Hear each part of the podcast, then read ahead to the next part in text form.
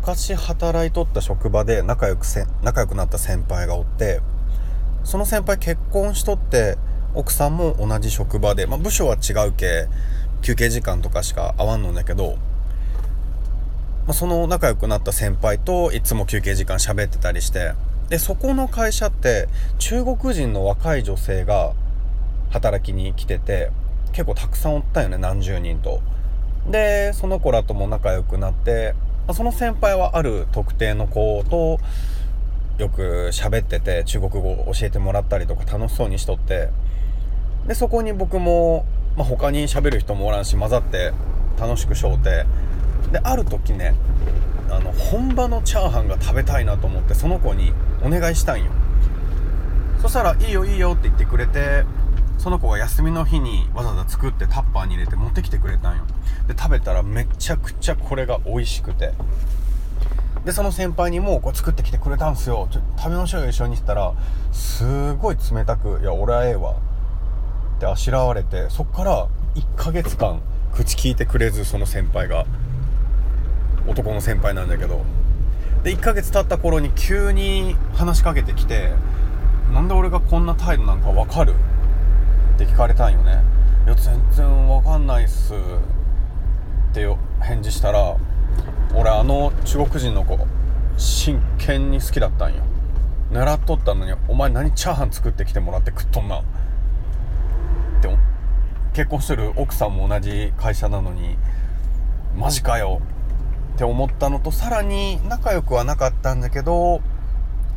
よく絡んでくるおっさんがおってそのおっていうのがなんかね当時ミクシーとかモバゲーとかいう SNS が流行っとったんよね。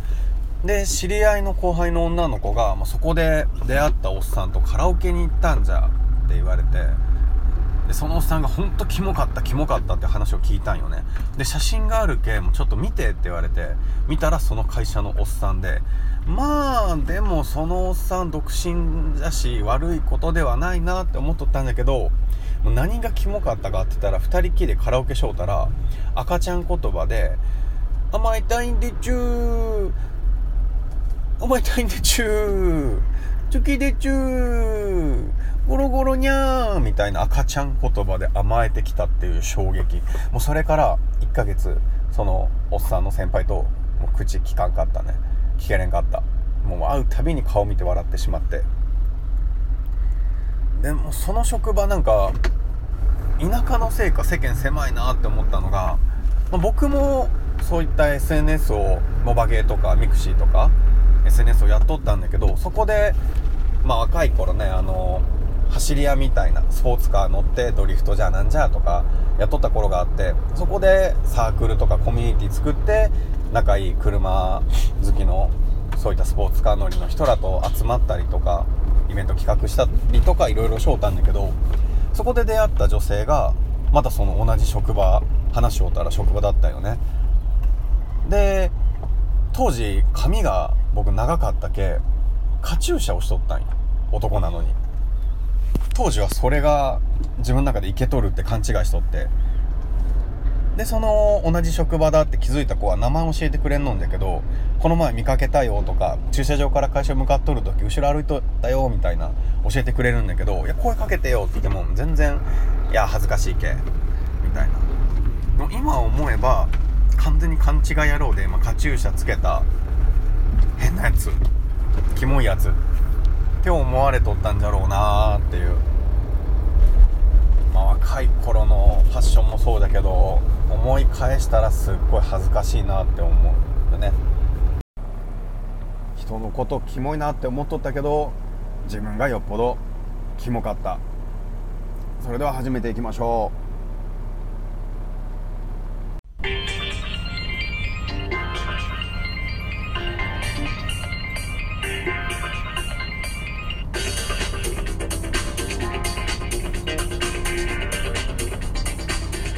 どうも。お待ちかねのデリヘルの裏話ではなく今回は車についてちょっとお話しさせていただきたいなと思ってまして。でさっき話したあのモバゲーとかミクシーとかそういった SNS で車の集まりをやっとったんだけどスポーツカー日産のね180っていうスポーツカーに乗っとって若い頃に。でそれでそういったドレスアップしとる車とか当時イニシャル D っていう漫画アニメが流行って、まあ、走り屋みたいなドリフトとかをやっとったんだけど、まあ、ドレスアップって言ったらねすごいなんかでっかいスピーカーとかをトランクとかに積んどったりして音楽ガンガンに鳴らしたりとかあとモニター車にナビでテレビとか DVD とか見れるんだ見れると見たことあると思うんだけどそのモニターっていうのをこのねヘッドレスト座った時に後頭部当てる頭の部分そこの後ろ側にモニターがついとったりトランクにモニターがついとってもう後ろを走っとる車の人に見せるんかみたいな。そこでなんかライブ映像流しとったりとか。あとはねガソリンを入れる給油口の蓋そこにモニターがついとるとか。あとはエアロ見た目かっこよくしたり特殊な色塗っとったりとかそういったドレスアップした車とか速さを競うような。あとはドリフトタイヤ滑らしてすごいキキキキって騒音を立てるようなテクニックを自慢したり競ったりする。そういったイベントとか集まりとかやっとって。で今回はねそういった話は置いておいて高級車のねレクサスについてレクサスのイメージっていうのが若い頃に友人が何人かでレクサスのディーラーのお店に行った時に完全にお堅い高級車の販売店っていう感じで接客まともにしてくれんくて門前払いみたいな感じで、まあ、若い興味本位のやつが来たぐらいに見られたっていう話を聞いとったけあまりいいイメージがなかったんだけど、まあ、車自体は新車で500何十万から1000万超えるようなものまで高級な車を作っとる、まあ、トヨタが欧米で展開しとったのを日本に持ってきて高級ブランドにしたのがレクサスっていうんだけどそのねレクサスの車車自体はすごいやっぱりいい車なんよね。最近テレビコマーシャルとかで日産が安全装置とかトヨタとかもすごい歌っとると思うんだけどまあ自動で走ってくれるオートクルーズいろんな言い方があるんだろうけど走ってる道路の白線に合わせて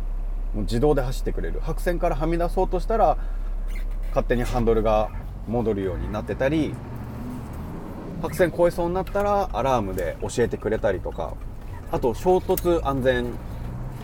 防止装置みたいな障害物とか人とかにぶつかりそうになったら自動でブレーキを踏んでくれたりあと速度を設定しとったら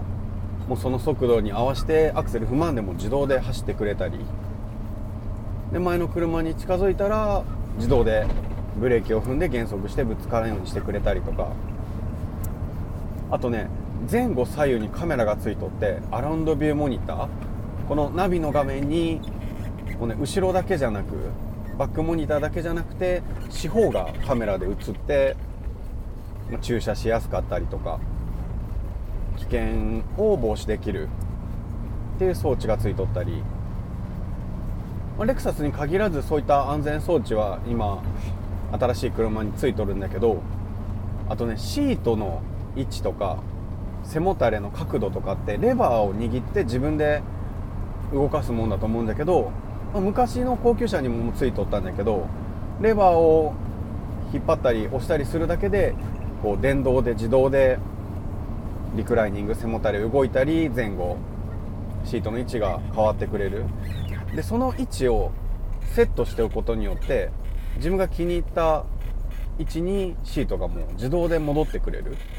3つぐらいセットできて乗る人によってスイッチを押すだけでその人に合った位置に戻してくれるっていう装置がついとったり。あと最近ね SUV スポーツユーティリティビークルの略なんだけど、まあ、運転も楽しめる機能性のある車みたいな。レクサスの SUV の NX っていうのがあってこの車ハイブリッド？後ろのタイヤは電気で動くよね。走りながら電気も作ってその電気で走らせることによってガソリン代を浮かせられる。っていうハイブリッドの NX っていうレクサスの SUV が気になって。これがね走ってる運転席から見たこの前のフロントガラスのガラスのところに白い薄い文字が映し出されてそこに今走ってる速度の数字とか今入れてるシフトパーキングとかドライブとかさらにはナビで通常教えてくれる左折専用レーン右折専用レーンとかやっぱ知らない道走ってて右車線走ってたらあこれ右に曲がらんといけん車線だみたいな。そういうのをフロントガラスに薄く表示してくれる。ナビを見なくても運転しながらそれを確認できるっていう装置がついとったり。あとはねレクサス特有なのがね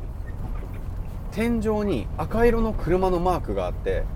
これね事故した時に押したらオペレーターにつながってもうすぐに警察とか救急車とかそういったものを手配してくれる。でさらに事故して意識を失った時自分で押せない時はエアバッグとか衝突とかそういうのを感知してオペレーターが自動的につながって声をかけてくれる。で返答がなかったらオペレーターの人が救急車とかを緊急ですぐ呼んでくれたりとか。そういったサービスもついとったりあと盗難防止で鍵をかけている時に車内で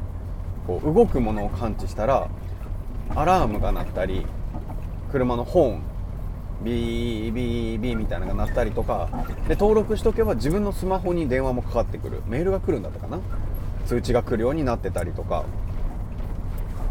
いろんなそういったちょっと高級感のある近未来的な装置もついとるけ車自体はすごいレクサスはいい車なんよね。さらに何が違うか普通のトヨタとか日産とかと何が違うかって言ったらレクサスオーナーズカードみたいなものがもらえてこれ空港のラウンジにそのカードを見せたら入ることができたりとか割引が効いたりとかそういったサービスもついとったりこれがね認定のお店で買うとオーナーズカードがもらえて普通の中古車屋さんで買ったら申請をすることによってメンバーズカードみたいなものがちょっと質の落ちるサービスのカードがもらえるっていう。そういった特別なカードをもらうことができたりあとねコンシェルジュナビとかで自分のスマホからも多分電話して利用できるんだけどホテルの予約だったりとかあと駐車場自分の車のサイズに合った駐車場を探してくれたり飲食店とかも探してくれたりさらには予約まで取ってくれたりとかいうそういったコンシェルジュ的な秘書みたいな調べ事とかも調べて教えてくれたりとかそういったサービスもついとったりするんよね。でレクサスの認定のディーラーのお店で新車を購入すると納車式っていうのがあってこれ購入の契約をしてから結構何ヶ月か納車まで待つことになるんだけど納車式にはこれね YouTuber のヒカキンの兄弟だったかなセイキンっていう人が新車買いましたレクサスですっていう動画が見れるんだけどお店行ったら自分の車にシルクのカーテンみたいな布で覆ってあるんよね車が。でそれをめくってこうレクサスがドーンと出てくるわけ。でお店の人が花束を贈呈してくれたりシャンパン開けたりで車の前で写真撮ったりとか。そういったなんか納車式っていうのをお願いすればできるし恥ずかしい人はそのまま家に持ってきてくださいっていう人もおるみたいなんだけどそういう納車式っていうサービスもあったり。じゃ実際にこの、まあ、安くて新車で500何十万のレクサスをローン組もうと思ったらじゃ5年で月々10万円ぐらいの返済になると思うんよ。そんなん普通に考えたら無理。だけどじゃあ頭金200万300万貯めてそれを頭金にして残りをローン組めばどんな人でも買えると思うし。あとはねこれ三菱のディーラーのお店にもあったんだけどじゃあ500万円丸々その場でローン組むんじゃなくちょっと金額は定かじゃないんじゃけど例えば500万のうち200万円をプールしておいて残りの300万円をローン組む。で全部支払い終わった時に3つの選択肢が出てくるんよね。1つ目は残りの金額を、まあ、一括なり分割なりして支払いをする。そして自分のものにするか残りは払わずにお店に車を返却する。それかまたそのお店の違うレクサスに乗り換えて元の車は残りのお金は払わずに返却する。っていう乗り方もあるけこれにすれば月々のローンの返済額もぐっと下がるじゃろうし、まあ、手が届かない車ではないんかなっていう。ただ僕がレクサス乗るかって言ったらうちの会社の社長がトヨタの4500万円するようなたくさん乗れる車乗っとったりセカンドカーでベンツ乗っとったりなのに平野従業員がレクサスに乗ったらちょっと色んな意味でやばいなって思うけ買うことはないんだけど興味がある人はレクサス購入してみたらすごいいい車でいい会社だと思うんでぜひおすすめってわけじゃないけどレクサス購入する方法が見つかるんじゃないかなと思います。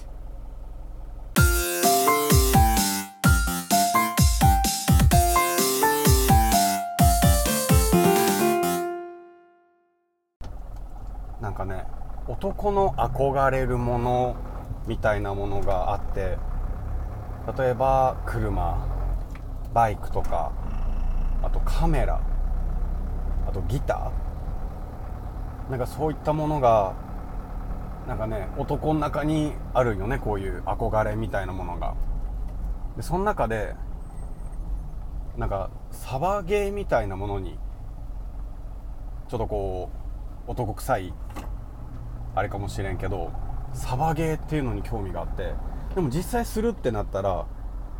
お金と場所となかなか難しいかなっていうので友達に誘われてテレビゲームねプレイステーションプレイステーション4っていうのを買ってでね COD っていうソフトコールオブデューティっていう簡単に言えば戦争バーチャルゲームみたいな人を撃ったりして殺していくゲームなんだけどそれをインターネットにつなぐことによって一緒におらんでも他の人がプレステとそのソフトを持ってネットつないどけば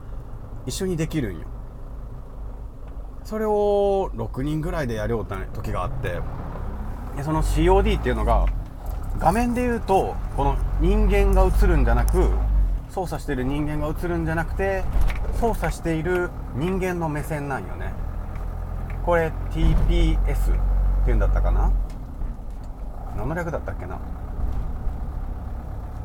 自分のキャラが映っとる時はこう三三人称っていうんかな？第三者が見ている目線みたいな。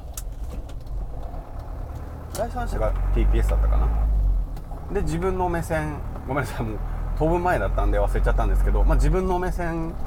で画面に映る。でいろんな銃武器を持って人を殺すゲームで。でそれを頭にヘッドセットって言ってイヤホンとマイクがついてるのを頭につけて友人たちと喋りながらするゲームでなんか幼い頃ってそういうものがまだなかったし